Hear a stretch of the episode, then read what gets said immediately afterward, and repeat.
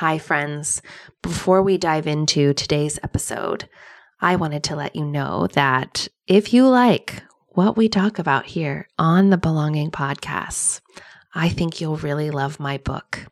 It's called Root and Ritual Timeless Ways to Connect to Land, Lineage, Community, and the Self. And it is available right now wherever books are sold. It is a beautifully illustrated guide to connecting with the earth, your ancestors, and your communities as you come home to your whole self. Though we live in a radically different looking world, the needs of our bodies and spirits are the same as the ancestors we come from. I divide this book into four parts land, lineage, community, and self. And I take you on a journey for engaging more deeply with your life. I provide stories from my own life and I share rituals, recipes, and ancestral wisdom, journal prompts to support you on your individual and unique and sacred path. You can get more info and bonuses at rootandritualbook.com and pick it up at your favorite bookstore, online, or in person. Thanks for all your support. It means the world to me. Welcome to Belonging, a podcast that explores how to come home to yourself in the age of loneliness.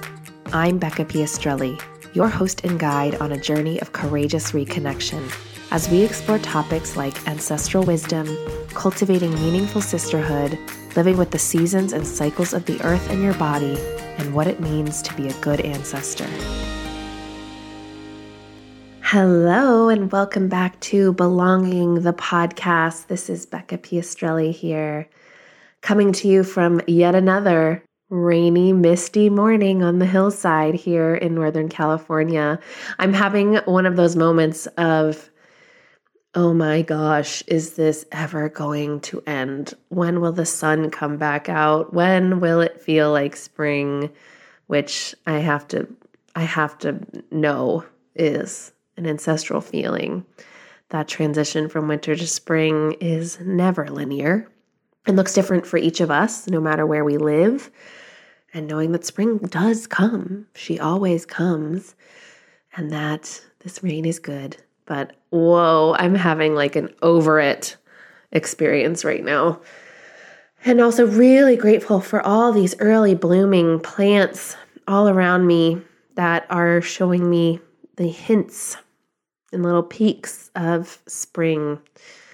I'm really grateful right now. There's a camellia bush right in front of me, and saw some apple blossoms yesterday on a walk and a magnolia tree and feeling so grateful, so grateful for those blooms, and for the hope they're giving me.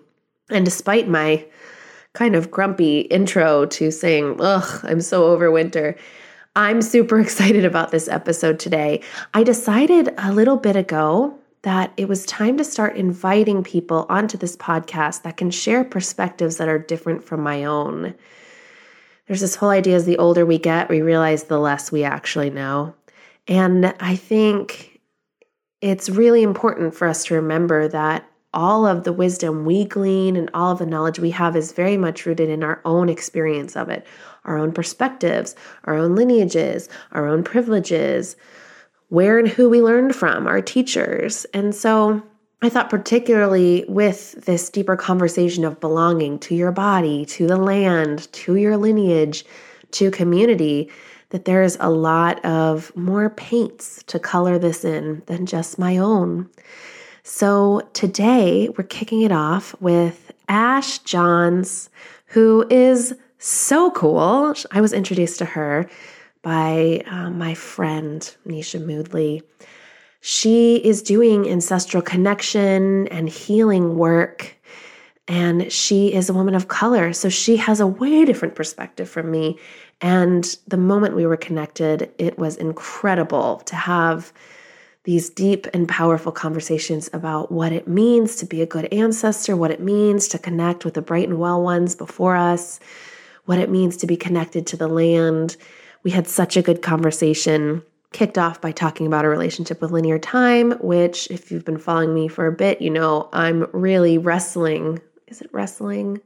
it kind of feels like wrestling.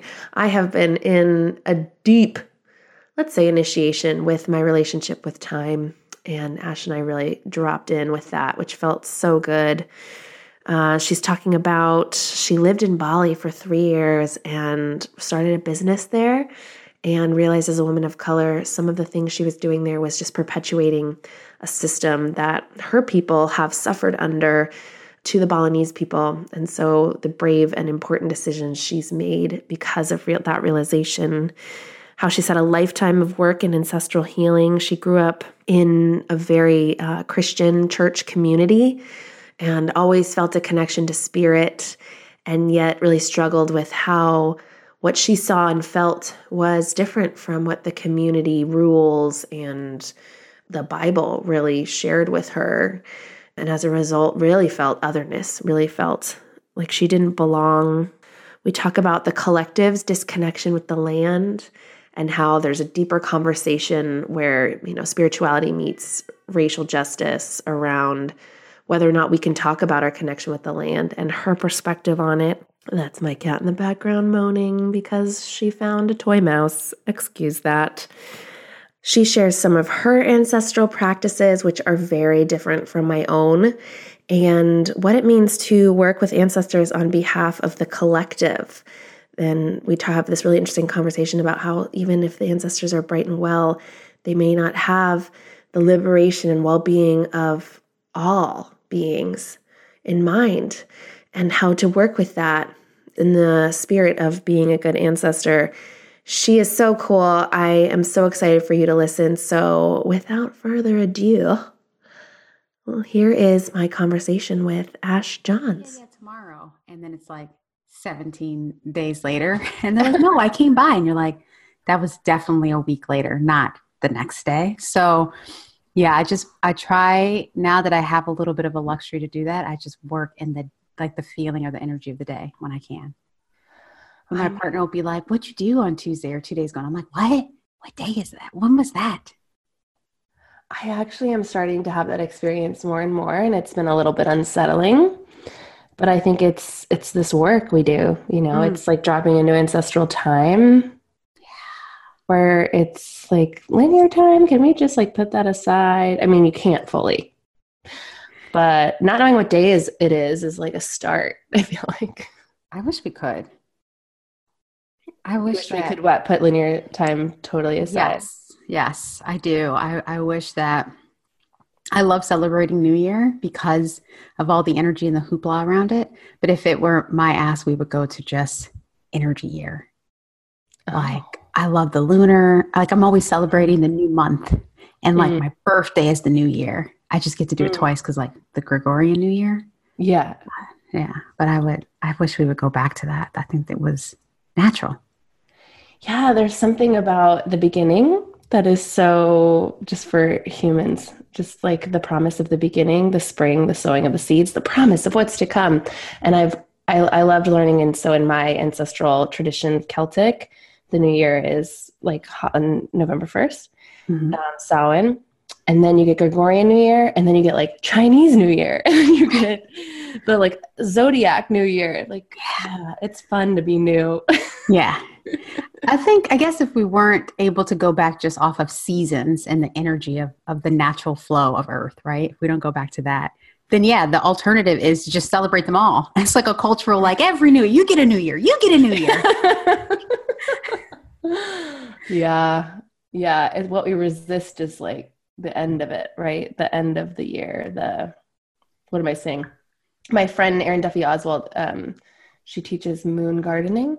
She talks about how we love to plant seeds, but it's hard for us to make it to harvest. I just thought, isn't that the truth? Like doing the work to get to harvest and then and being with the end of the cycle, whatever that looks like. Mm. Love the newness, but can we embrace the end of the cycle? Harvest to, you know, putting the garden to bed or the death, the death portion that leads to the rebirth. I thought, you know, oh yeah. You know what's really interesting about that? I went straight to the hard work of the in between, mm. not of the harvest. Mm. Totally. And I think that being African American, there is some ancestral remembering of that, you know, of working the fields, of tending to. There was no rest. So I think of the hard work being the in between, not the fruits of the end. And it's really quite interesting because that's wow. Yeah, look at that. Right? Yeah. Because uh, as an athlete, so I ran track in high school and I rode crew in college. I've always been a sprinter. Let's get to it. I can do the quick work, you know, the, it's heavy and it's painful. Mm. But the fruits are kind of right there. It's like a, a 39 seconds of excruciating pain. I'm going to die, or like three minutes, or whatever. But the longer term, a term process and the in between is where that's been my edge of growth. Right. Mm-hmm. Wow, beautiful connection to ancestral memory of like, was harvest ever really able to be celebrated? Right. I don't know. I don't know. Yeah. Yeah. Hmm. Well, I pressed record already because I knew we were getting into it. we just roll right into this juiciness. Mm-hmm, but I want to formally say hello and welcome to Ash Johns. Hey. My new friend. Many thanks to Nisha Moodley for connecting us. I was looking yes. to have a deeper conversation with someone who is in this ancestral healing work and also with an eye on um, social justice and spirit and um, we both have nisha in common so she connected us so i'm going to read your amazing bio which is you're a transcultural ancestral healing guide psycho spiritual coach ceremonial priestess, strategist, speaker, and author. Your upcoming book, Paths to Freedom A Black Woman's Candid Field Guide to Creating Freedom in an Oppressed World, is due for publishing this summer. Oh, awesome! Ash is passionate about the evolution of the planet through creative living, freedom development, and ancestral healing for personal and cultural change. You've spent your entire life so far exploring the intersection of human behavior, spirituality, creativity, and business. You've led over 40 international women's retreats. That's wow, bow down, focused on these topics after leaving a lucrative career in advertising and branding. Oh, cool. I was in that world too. More, mm. most importantly, Ash believes freedom and healing for all can't come in isolation. It takes being in relationship showing up in courage, and with compassion for collective change to come. Oh, yeah. Welcome to Belonging. So, so pumped. We actually had like a pre chat. Yes. To drop in and really connect instead of just like scheduling and hello and recording. We really want to drop in together. So, so good to be with you again today. We're recording on a Saturday or whatever day it is. Right. In flow. And I'm just so grateful for your time and energy and expertise and being here. Thank you, Becca. I just was, yes, major shout out to Nisha. Thank you, Nisha, because uh, her putting us in touch and mentioning us to each other and that led to connecting was just an answer to a prayer of sisterhood and diversity in this work and yeah. being able to like really explore and hold space and be inquisitive and all that we both know um, again, the coming up together makes it where we expand and can do more. So I'm just so thrilled. That our last conversation, our intro, we're just bubbling all over. At least I was. I was like, oh my God, cut that you, you know? So yeah. It's good to be here. Thank you. Mm, yeah. So I'm like, where do we start? But I would actually love to know if, if you'd be willing to share your experiences being in Bali and then coming back here and the piece about integrity that you've been exploring in the places you go and where you live and the work you do. Yeah, that's a really great place to start. So, um, and we'll go many different places in this in this mm-hmm. share this exploration because it's it's been had, it's being had. I'm living it, and now there's something else that's coming out currently. But um, I've been living in Bali for three years. And the story of how I got there kind of goes back to my childhood of being born in Detroit and raised in Chicago, and all of the what I would say stereotypical um, oppressions of someone of color, particularly a black woman or a black young girl. And I remember being a little girl being like, I'm going to do things different in my family. You know, I'm going to have financial freedom and a, a white collar career and make all this money and do all these things. And that was really the beginning of ancestral healing for me because I knew I was born in my lineage to do something different to help heal and move us forward. The language we would say, I think you remember in, in advertising is right, upward mobility, you know, these kind of folks. And so that that led me into a career which then led me into financial freedom which then led me to wanting to travel which then led me into going further into cultural explorations and remembering my spirituality my priestessness things that were a part of my childhood of mysticism that i had buried away. And then eventually got me to bali which was after only traveling there for my it was my golden birthday. I was turning 28 years old on the 28th in february. And uh, I went there to honor and say, I'm ready to open up for transformation and to mark really what my purpose is. Like, what am I supposed to do next? I'm so unfulfilled in advertising. Something else has to happen. So I went to Bali for two weeks by myself um, and some change. And when I got on that land, it was like, oh, you're home. And I was like, what is this? And there was so many serendipitous, like, confirmations and pushing and just things and people dropping into my life and uh, I got actually a reading while I was there.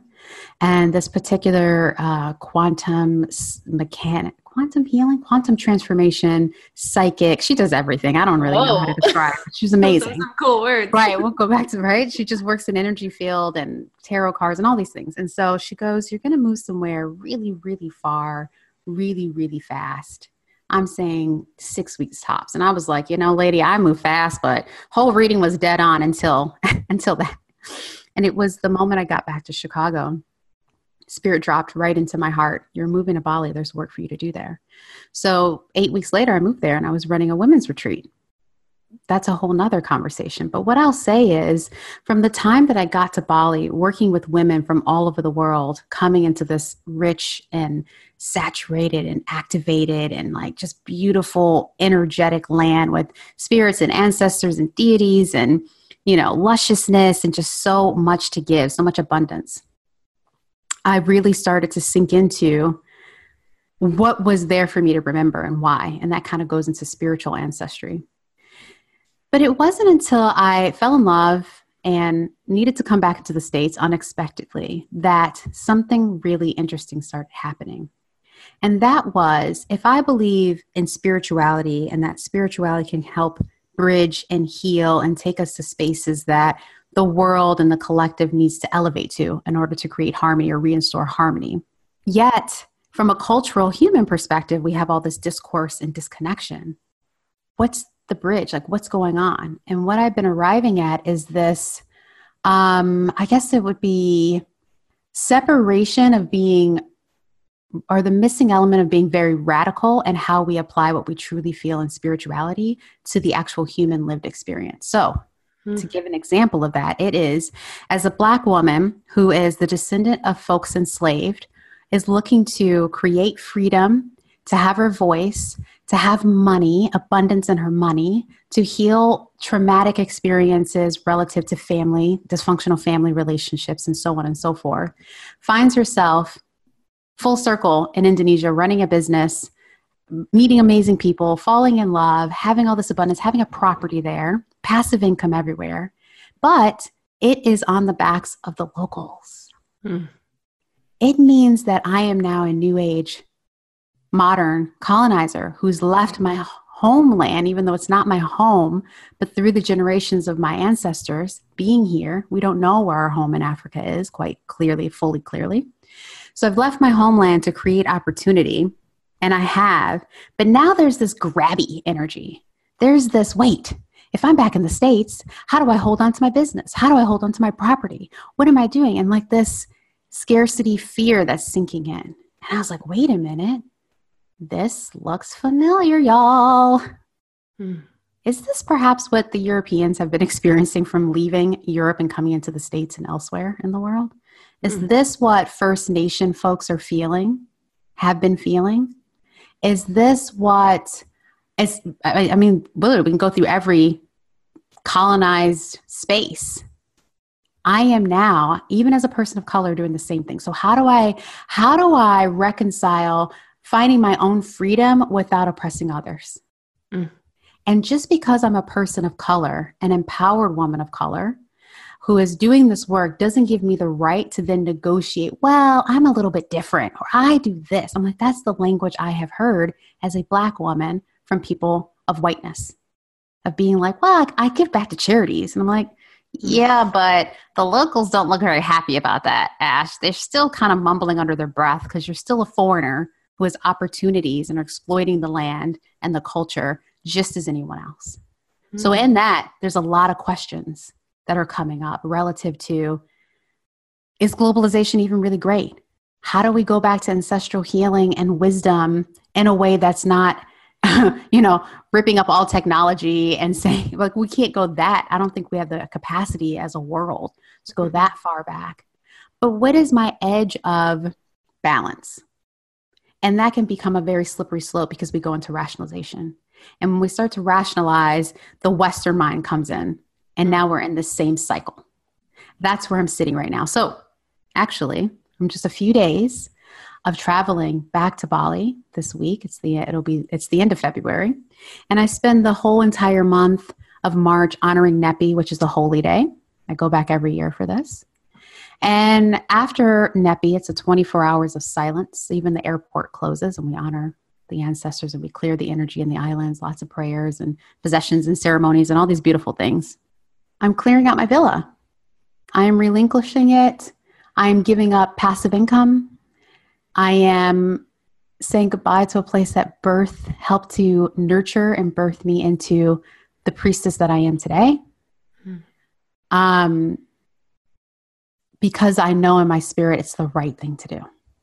And not right as in righteous, it is if you really believe this and you want everyone to be well, what am I willing to do in my own personal life to help orchestrate, illustrate, inspire, stand in that truth and trust? I'll take a pause there. I'm just writing that down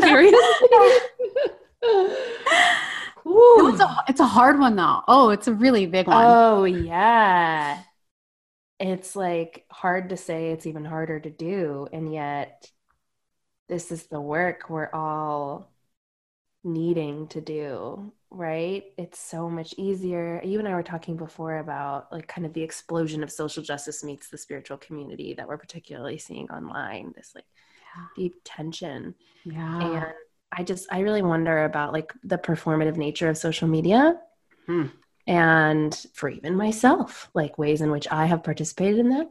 And um, like grassroots, where the rubber meets the road. that's a that's a phrase I said a lot in my corporate life. Like where the roots meet the soil. That feels better. Right. Uh, what? How can we check in in our own personal integrity with unspelling. The fog of colonization, the legacy of colonization? And I find it really interesting, you as a woman of color, being able to look at the way you're participating as in New Age colonization. I think that's really important and something that actually got me thinking about these like enclaves of New Age spirituality around the world. You know, the like the Balis and the what are the other ones? The here oh, where I live, the Bay Area, Peru. Oh yeah, Peru. Yeah, Glastonbury. Uh, yes.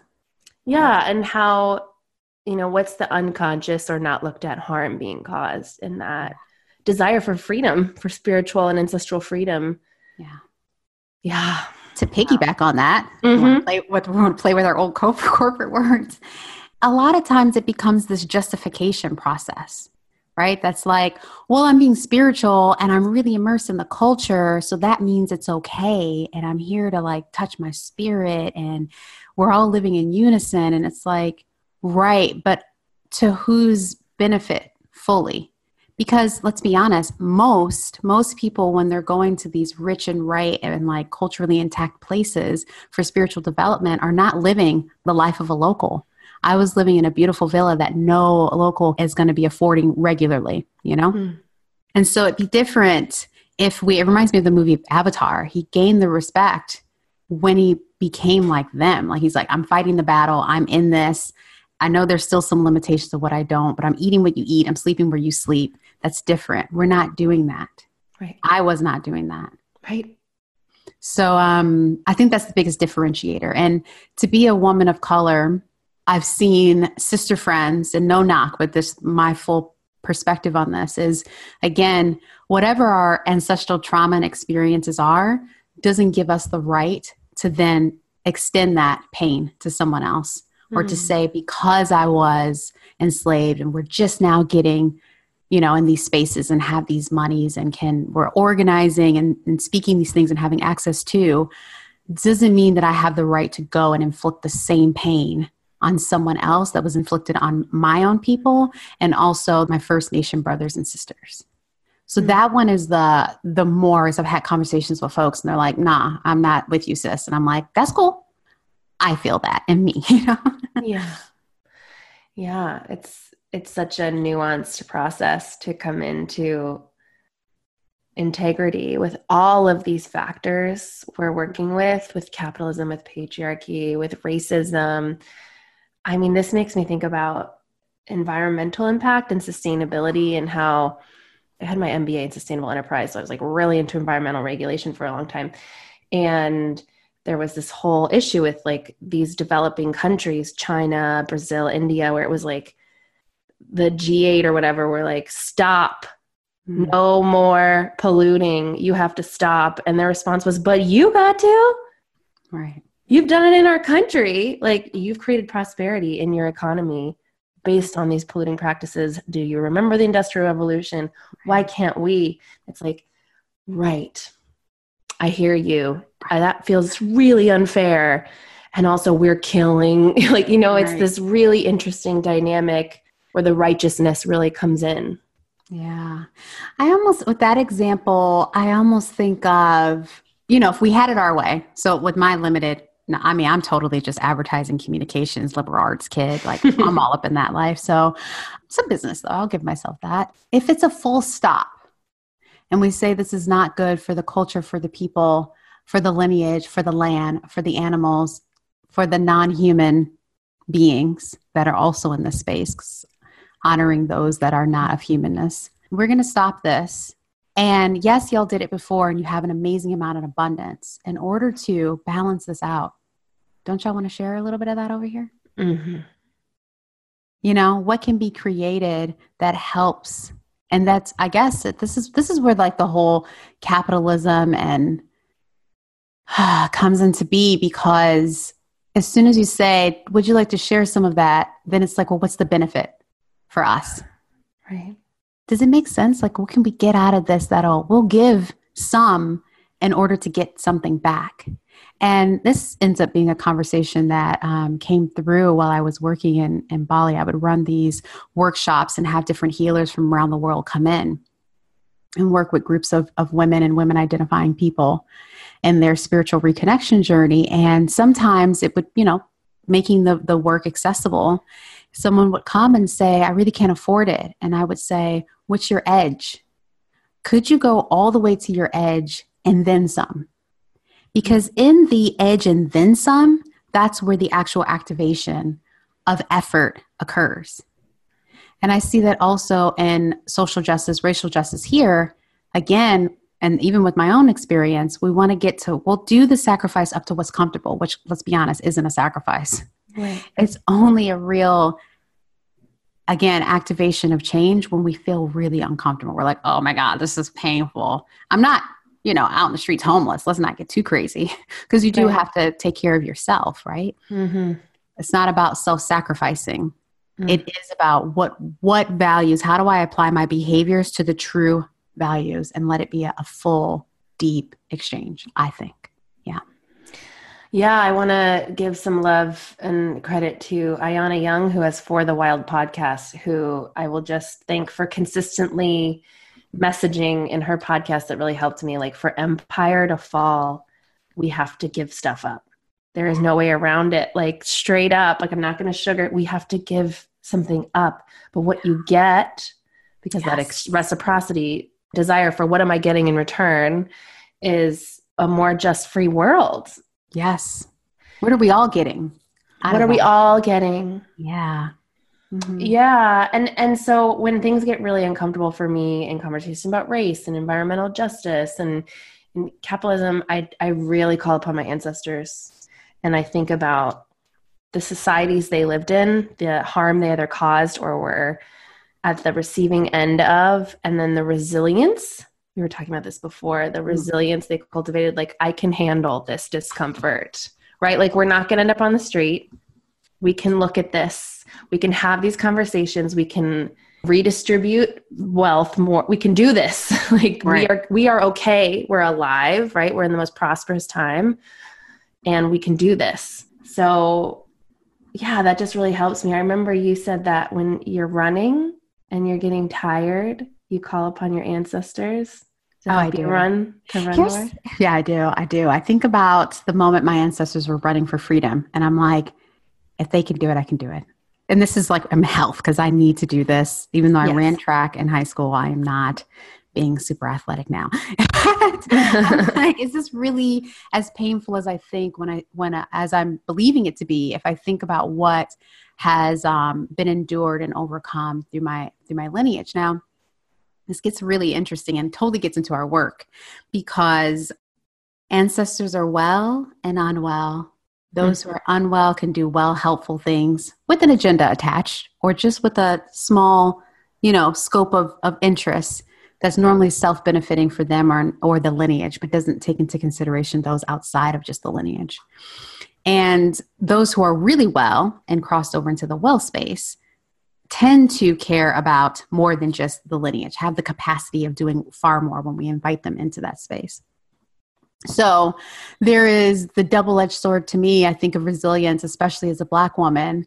Of yes, it's beautiful that I can think of what my ancestors have gone through in order for me to be here today. That'll make me finish this next two miles or lift another weight or endure a difficult conversation or speak up when voice needs to be heard. Wonderful.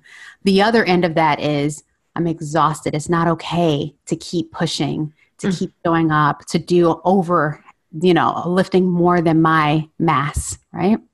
So it's constantly like feeling into. I don't want to harbor and hold on to and call upon the things that also burn and hurt me. And mm. that negotiation is constantly inside of me because they are inside of me mm. and around me. Mm. Right that's bringing up so much for me around around that negotiation. And i think it's i think there may be some confusion with people who are dabbling in or coming into ancestral connection ancestral healing around um, those boundaries and it, clear intention. You know like who are we calling upon and what are we calling for? And i think there's such a fear of looking back for so many for many understandable reasons I think it's beautiful that you're saying that you're always navigating that tension and really getting clear with yourself on who am I calling upon? What am I calling for? And and what is enough? Yeah. And what am I working towards? Yeah. Some of the language I like to use is um, when calling upon them, I ask for what's best for me and the collective and every single person who's involved and everyone who's involved within them. Because you know we have ancestors who are like our job is to preserve the lifeline.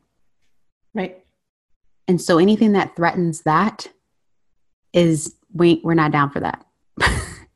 And when you think about that relative to race and economics and availability and ancestors of knowledge and and um, privilege and access and all these things it starts to open the playing field. That's like, hey, I'm calling upon help, guides and ancestors, for me and those around me, everyone who touches this project, everyone who is applied to this, everyone who is bidding on this. Let it all work out for all of us in the best and highest. It evolves the culture, evolves my purpose. Mm. Then they're like, oh, okay, I got to do some other work. Hold on, hold on. We have a conference call. Hold on. Let me meet up with their people and meet up with their people, and then we will get back to you guys on that. You know, we're working on it. Yeah. It's a totally different experience. And then in that sense, uh, we're actually let a little bit off the hook in the sense because they're working on the behalf of a collective as opposed to a behalf of just a line or one person that they get to still interact with the world through. Hmm.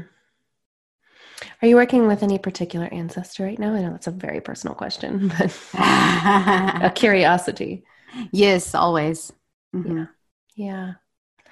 So I have found, how about I speak from my experience? Yes. I have found that I in my own experience of unspelling my whiteness and and working through the lineage pain of you know trauma and alcoholism and all this i there's like specific near ancestors i call upon and then i sort of jump over a huge group that just yes. doesn't feel well.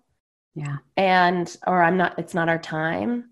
And i'm you know i'm really working with these like far many many many many many generations back yeah. nameless faceless ancestors that i can really feel but you know don't have them on a tree you know i don't have right. the family tree name yeah. so i'm wondering what your experience if you feel called to share anything around that just because that's yeah. that's felt like a really important distinction to make mm-hmm. instead of the jet generic talk to your ancestors it's like what does that mean that's a great voice by the way call them hither um, yes so uh, the general approach for those who aren't super deep in the work it is when you talk about ancestors, they're thinking of known names or, you know, things like that, most recent history or recent knowing and or a story's been passed down and they were really great at money and you're like, great grandpa such and such, you know, things like that. Yeah. Not the best approach. right. Because we don't know the state and where those beings, where those souls are standing, right? And they're very much so right. We are still living the most recent past right now. So I'm cautious of calling anyone up. I don't believe personally in my practice and those I work with calling someone up specific name forward. What ah. I do, what's really helpful is doing specific work techniques, I should say, I'll say techniques that allow you to create the space for super well from whenever normally as you described also far far far far far far far far, far, far, far, back, and letting them come and you cultivate um, because they're well and bright and meaning, and you've really stated why you want to be in touch and where your heart is aching, and cultivating a relationship with them and asking. You can ask their name, and if they do share it, then then at that point when you know that they're all good and well and they understand why and they're saying yes i'm capable and i'm willing and i see the state then they're like running you know they're running to be like oh okay. Yeah. Thanks for reverencing. Thanks for asking for this. I see. And i see where we dropped off. Mm-hmm. and they can help do the work of the in between mm-hmm. so um you know, sometimes folks get into ancestral healing and they're immediately putting pictures and names on altars and doing all these things. And now you have all of those unwell, super potent things standing right and living right around you all the time. And that is very, and I won't lie, I, I did that previously. And mm. there was a lot of times it was very beneficial, the strength of those people, but it also came with the traumas that were unmetabolized. Mm. Right. And there, there came, so I'm also, and talk about the different ancestors, I'm also in touch with my cosmic soul spirit, like where I fully come from in the stars. And so with that, I'm, I'm really in touch with what my calling of coming into this earth and into this lineage as a whole, because I've been brown, a black woman multiple times, but that soul is very connected. There's this interesting balance of, of wisdom and youth and, and who I am.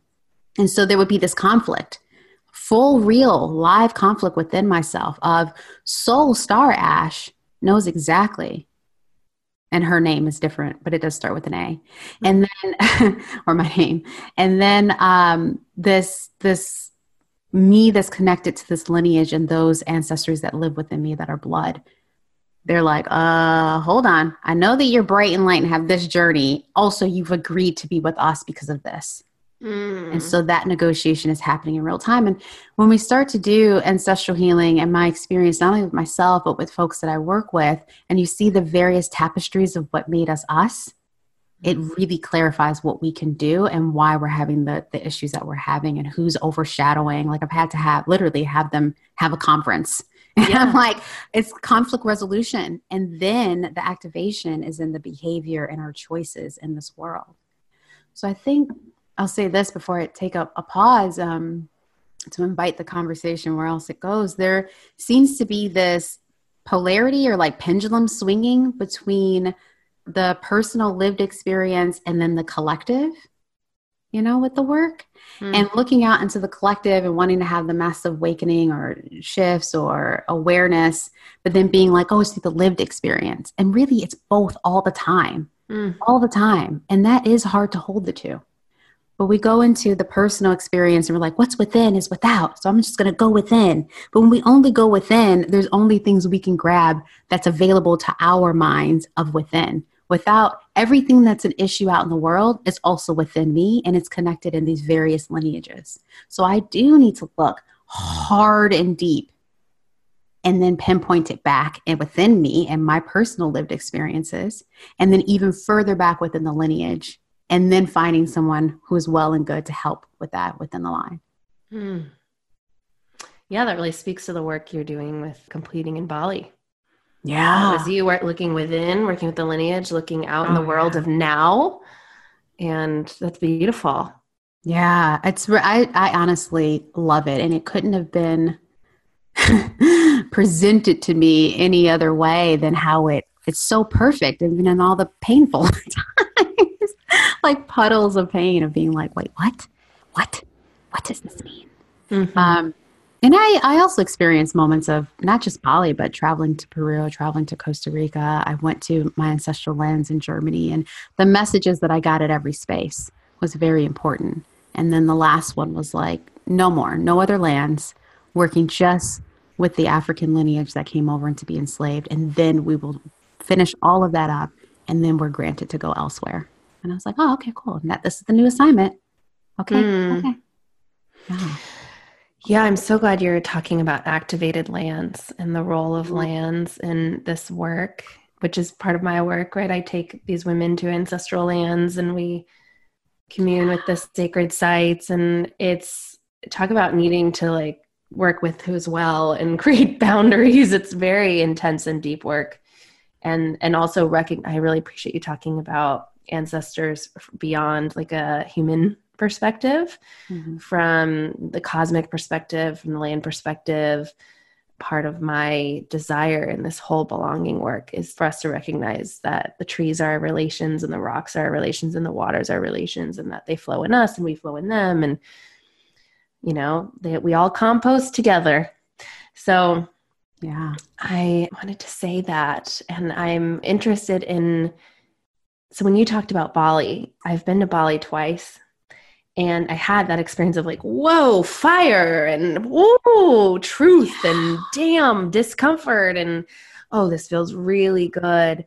And feeling that that land was indeed activated. And then going to ancestral lands in Ireland and England and feeling not quite Bali fire, but definitely like ancient stone, like ancient stone pulling me down, but in a way where I was like, I'm coming. I am ancient. All of these feelings.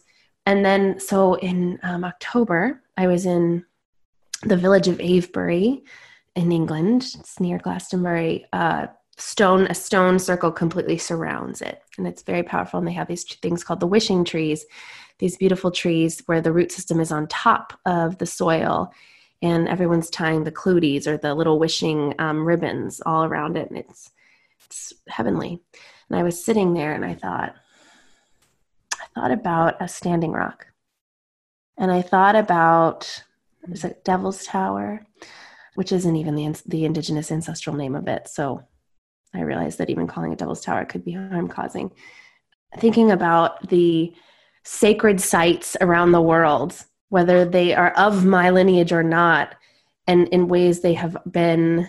I don't know if you wouldn't call them activated. I'd love to know what the term activated means to you. But what came through to me was like, oh, this site is being held and and contained and lifted up here in like southwestern UK.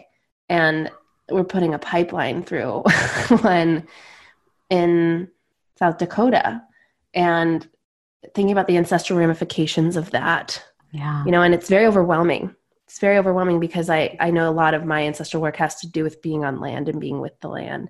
And yeah. to know, like, well, I live here on this, you know, stolen land on the territory of the Coast Miwok. And so, how can I be in integrity living here? Yeah. And I think about this what are the sacred sites here? well, they're probably they probably have a subdivision on it.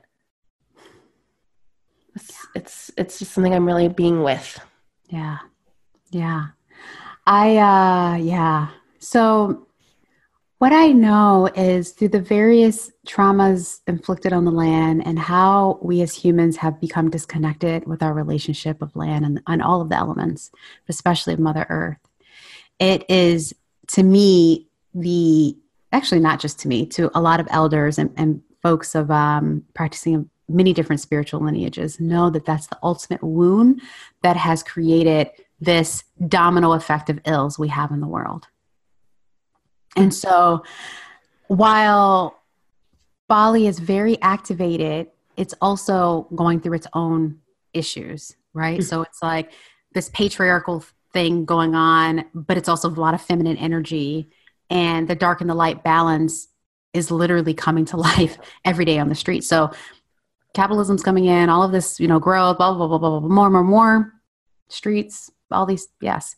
Uh, yet multiple offerings all throughout the day. Hmm. And people literally stopping everything to be like, must put this offering down, must pray to the dark, the light, to everyone, everything. And that's the reason why the land stays activated. And other cultures around the world who have that feeling that we unleash, we feel it right away is because of those things, right? So when I've gone to Europe, and uh, it's very sterile in the Americas, right? We go to certain places and can feel something, but the United States, it's I have to really conjure up and speak to the land and the elements to say it's safe, to say I want to work with you, I'm honoring you consistently in order to feel the energy and the activation and the protection and the relationship to be had. And uh, it was through a trip that I had, um, and then it got confirmed by someone else who went on a different trip to Ireland, or not to Ireland, to Iceland, where there are ancestors, well ancestors, and deities and fairies and other spirits carrying powerful rooted in this old earth knowledge that we all used to share on this world that are hiding away mm. because we are so disconnected and so destructive since that separation they've been like we're going to be tucked away and we are we come out and speak when we need to when the offerings and the relationship is shown and we can feel the heart of the person and can drop this knowledge and make it available and so it's interesting when song and dance and ritual and singing, yeah, song, song, singing, song, and offerings and all these various things to show we're here to connect. And I'm wondering what wisdom is here for me mm. and the response thereafter that occurs. Mm. Yeah. Yeah, there's, um, I'm trying to remember the teacher I credit this to. I think it's Mila Prince, the woman who married the bear, who first shared with me that what has been able to fly beneath the radar of empire is folk magic and folk tradition. So the songs of the people, the dances of the people, the food of the people, the stories of the people, and of the of otherworldly beings, of the of the animals, of the stones, of the plants, of of the myth, the myths that these people hold. And so when you said the singing and the offerings, I think, you know, Empire didn't quite crush it all in the way that that's the way it can be activated. And it's so I'm remembering in Bali just seeing offerings everywhere and feeling, feeling my own um, reverence, reverential experience coming into me, which felt very much like a remembrance. Like, oh, I know how to do this too. I'm not Balinese and I know how to do this. But too. it's in us. Yes. Right. Yeah. Yeah. One of my favorite uh, aspects of that is, uh, not needing to be taught it from a mental, from a Western mind of, oh, I don't know how to do it their way. It's a remembering inside of us that no matter what land we were on, we will always do this. And if it's not done, quote unquote, properly or to that land's or that spirit keeper's liking, they will let you know they will yes. visit you if you are opening to it. And so there, I was like, oh, I got this all wrong. I was trying to be all elaborate. Again, my Western thinking mind was like, I'm trying to be all right. elaborate. And I'm like ringing the bell 27 times. Yeah. like, I just want the rice and some, some, uh, little candy. You can even keep it in the wrapper because here I am like ripping everything apart and trying to put in this mandalic like design. Yeah. And they're like, you're doing too much. And I was like, oh, word, got it. Wasn't accepted? Okay is it now? It is. Cool. You know, just inquire in that. that in itself is an activation of our intuitive remembering and connection to spirit and the land, and then to ancestry. I often have people, especially if they are of color or of African descent, um, be like, you know, white folks are always worrying about the environment, and we have people dying on the streets and getting killed in grocery mm. stores, you know. Mm-hmm. And I was mm-hmm. like, I, I know, I hear us. Like, it is a cultural thing of being like, white people care more about dogs than blackness. Like, what, what right. is this, right? right? Mm-hmm. The truth, though, is on top of that, that is true, and when we connect to the land, we connect to our hearts we can be compassionate. We come back to the humanity. And uh-huh. if we uh-huh. can do that, it helps us extend to see the plight of our brothers and sisters, regardless of gender, race, culture, economic abilities, so on and so forth. So I'm like, let's go to the land, decompress, forget the West. I'll meet you where you're at. Let's get on these flights. let's honor, let's ask to go first. Yeah. And then let's see what happens and bring it back Bring it back mm-hmm. to where we live. I can't run away to Bali anymore. I have to be on the land that needs the healing relative to my ancestry. So mm. it's like going to get filled up and doing some work to open and then coming into integration and steeping into it and sharing.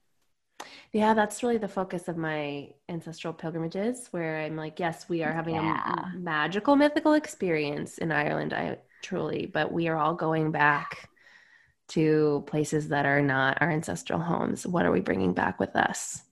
How are we being good ancestors in that way? That's right. Yeah, yeah. I really love that. I I'm curious. So mm-hmm. I feel like mm-hmm. I need to sign up for one of your. I've got Irish in my family. Uh huh. You would be most welcome. I think I need to go. I really yes. well when I'm cleared. I'm, it's not time yet. Right. I was say you've got strict orders. when I get my approval, I'll follow up with you. Yeah. yeah. Um, you said in the beginning uh, you had a childhood of mysticism, and I got major chills. And I'm wondering if you wanted to share any more about what that means, because I can feel that maybe some people are listening are like, did I have a childhood of mysticism, or was I a silly little kid who loved Disney? Like, what is what is that? Yeah, I believe, and I want to say this is Picasso or someone uh, that's really important that I can't remember said this. and that is, um, we are our truest selves when we were children.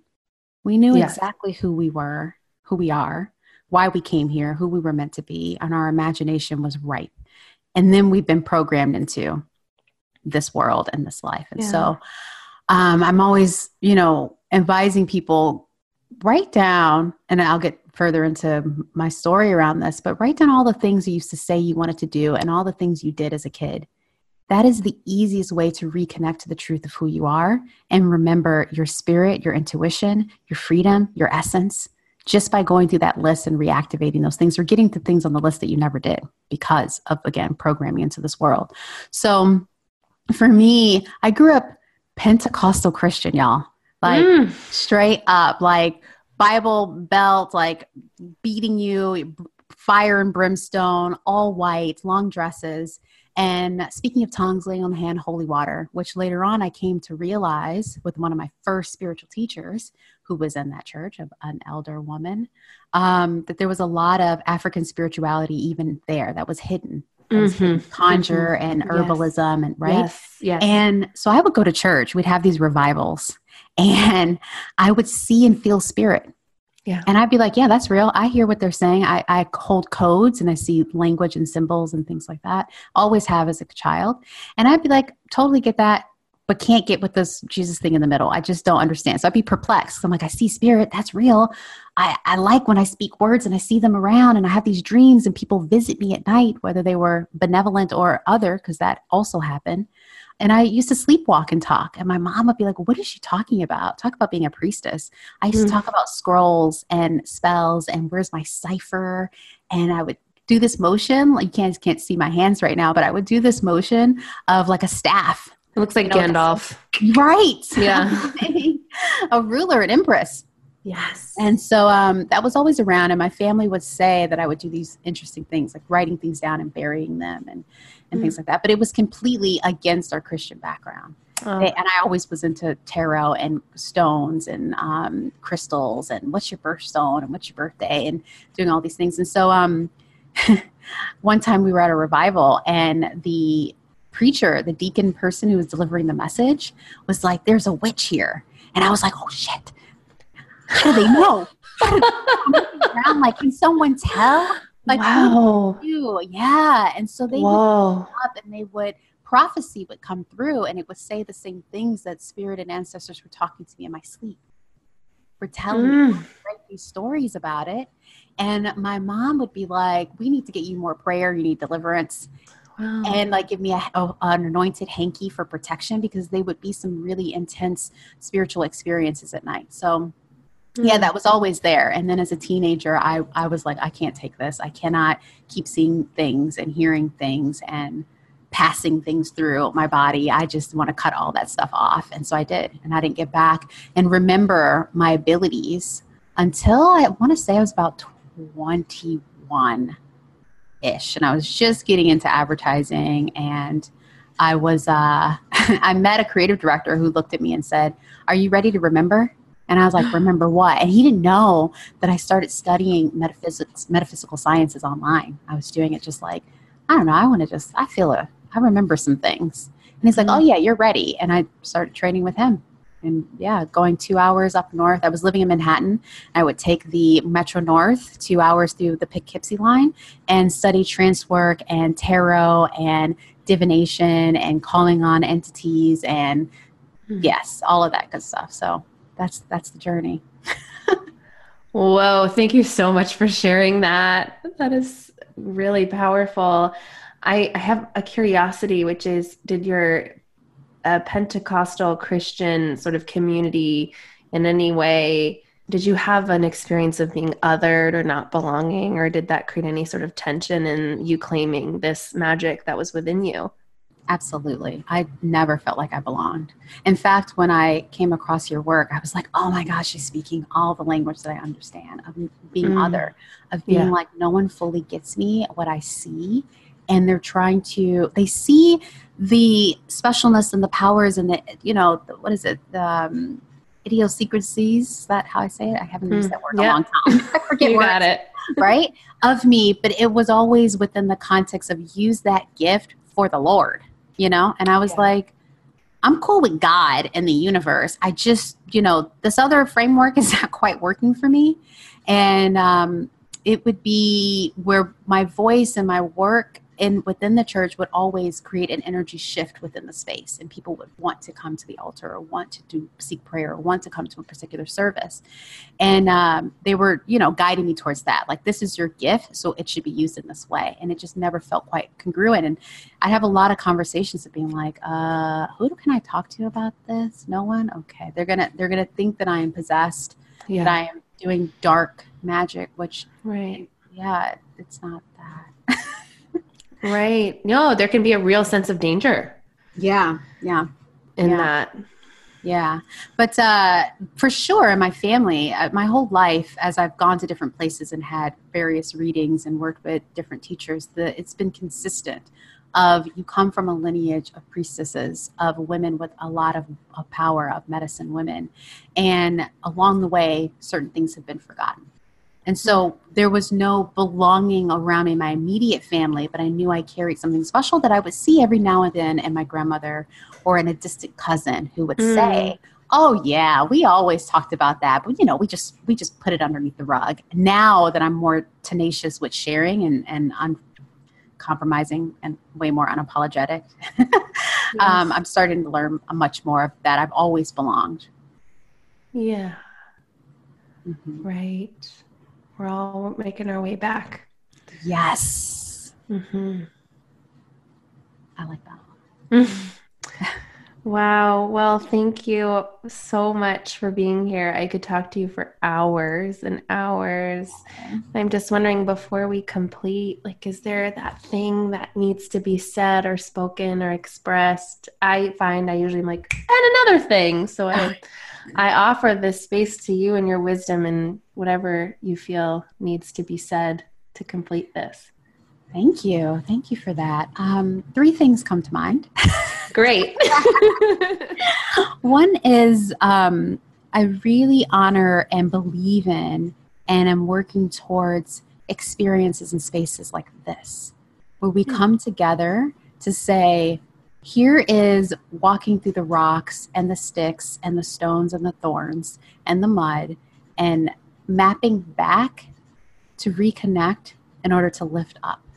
You know, it's like the hard work, the whole cultural, traumatic work that will get us to unity consciousness.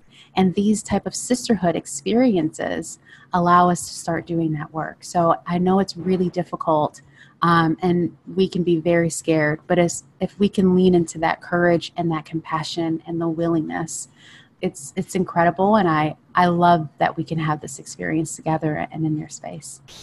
So, yes, thank you. we have that. to do it together. Yes.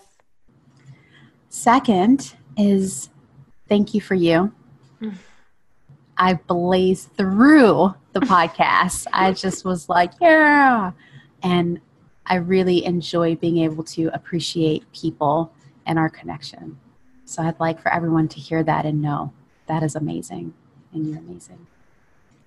Thank you. I feel very seen by you and it's it feels like a deep um, it feels like butterscotch pudding, which is a funny thing to say, but it's like ancestral food. You know, it just feels really sweet and yummy and tender and yeah. vulnerable. And thank you. Yeah. And the third is um, a gratitude to our ancestry that has lived and our ancestors that has brought us into this moment and this space and this time on this land where we both are and where everyone is listening where you're at that is allowing this to occur. These are seeds, these are plants, this is drops of water that will turn to ocean. And um, I want to honor those who have allowed us to be here and who are backing us at this very moment. So thank you, Ashe. Mm. Yes, thank you. Beautiful. Well, I am. Um, how do people find out more about you and your magic and your work? But yeah, what do you have to offer them? Yeah. So you can find me on my website at Ashley, A S H L E Y, Johns, J O H N S dot com. And there's a download there of my 2019 offerings. I update that. So just mosey on over, subscribe, let's have a conversation. Um, and you can find me on the interwebs on social media at Ash Inspires. And I'll put all of this in the show notes too. Probably lots of things from our conversation today. Ash, so grateful to chat with you. So grateful for our new friendship. And connection. And I hope to see more of you in the coming days. And good luck completing everything in Bali. Thank you. Thank yeah. you. I'm looking forward to the entire unfolding of that. And thanks for having me here today. Mm-hmm. All See right. you soon, sister. Thank you so much for listening. I know your time is sacred, and I hope this episode infused some inspiration and meaning into your day. For show notes, links, and references from this episode, you can go to belongingpodcast.com. Also, be sure to subscribe to Belonging on Apple Podcasts, and if you have a moment, leave a review. This helps my little podcast reach more listeners, and I would be ever so grateful.